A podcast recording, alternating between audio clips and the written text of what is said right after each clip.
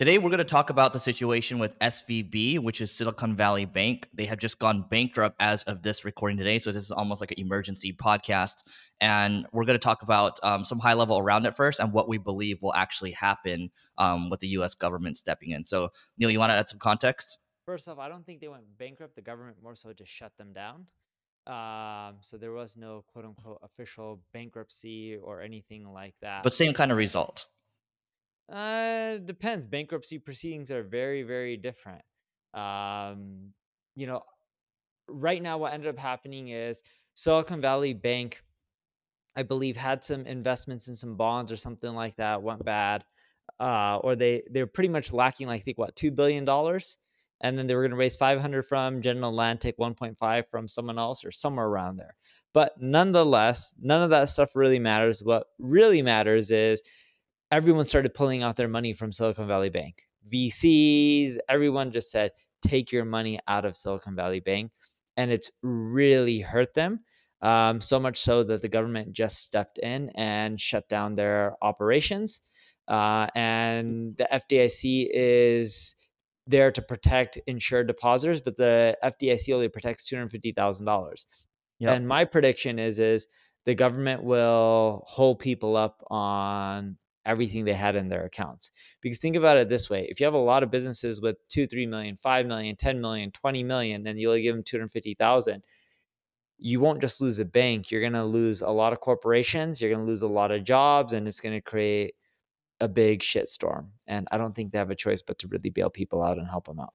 Yeah, so I, actually think Neil's right on the on the shutdown uh, vernacular versus the bankrupt one. I just like using the term more, um, but they're actually very different, and you have different forms of bankruptcy too. Um, it's not just a thing that can happen overnight. So I, I think Neil's right.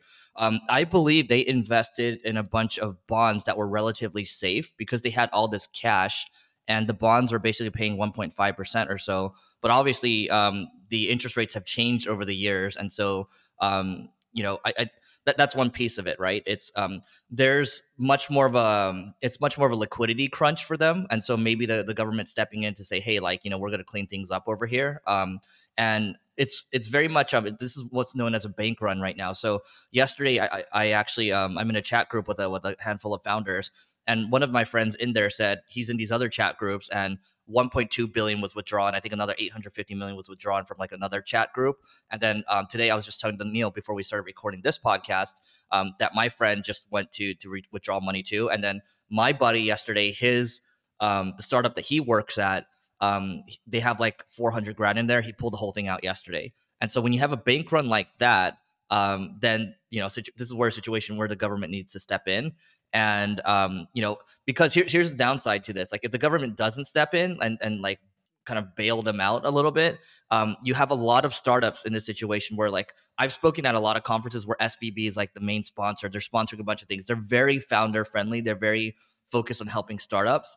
And um, they've helped some of the best startups in the world. I, I, think everybody would talk about svb they're like a well-known entity and a well-known brand. Um, and so you know I think that's what, what will happen, and maybe this makes the case for for more, um, you know, the, the case for Bitcoin in the future. But that's not what we're talking about today. Yeah, no, and, and even Bitcoin, Bitcoin has dropped since all this banking fiasco started happening. A lot of the other stocks started tanking from this news as well. also, Jerome Powell too this week said like we're going to keep jacking it up. So yeah, interest rates. interest rates. But I do believe the government will make people whole. I just don't really see any way around it because if they don't, what are you going to have? A lot of companies fail, a lot of jobs uh, failing, although they want more unemployment in theory. Um, but it's going to create a massive ripple effect. And uh, I don't think that A, Dude. the government wants it, and B, it'll have people lose trust in the overall banking system if this happens. What if okay, here's a conspiracy theory that people can think about here, and we'll leave you we'll leave you with this. But what if the government they shut them down, effectively kind of taking them over, and they're selective about who they let go bankrupt, and so they can kind of you know increase the unemployment rate. But that's probably not going to happen. That's just a conspiracy theory. Um, anything else you want to add here, Neil?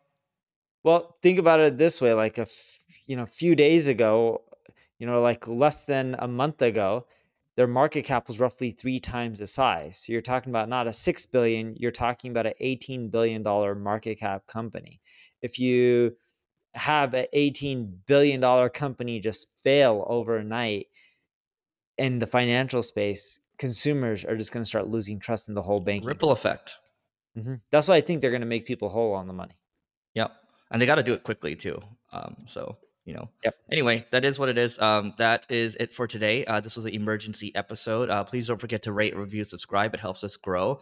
Um, and you know what we might even do? Because on Riverside now we can add live call-ins. If you rate, review, subscribe, we'll randomly call on people for a random call-in one day, and then we can just answer one of your questions live. So that is it for today. That's our incentive for you. And we will see you tomorrow.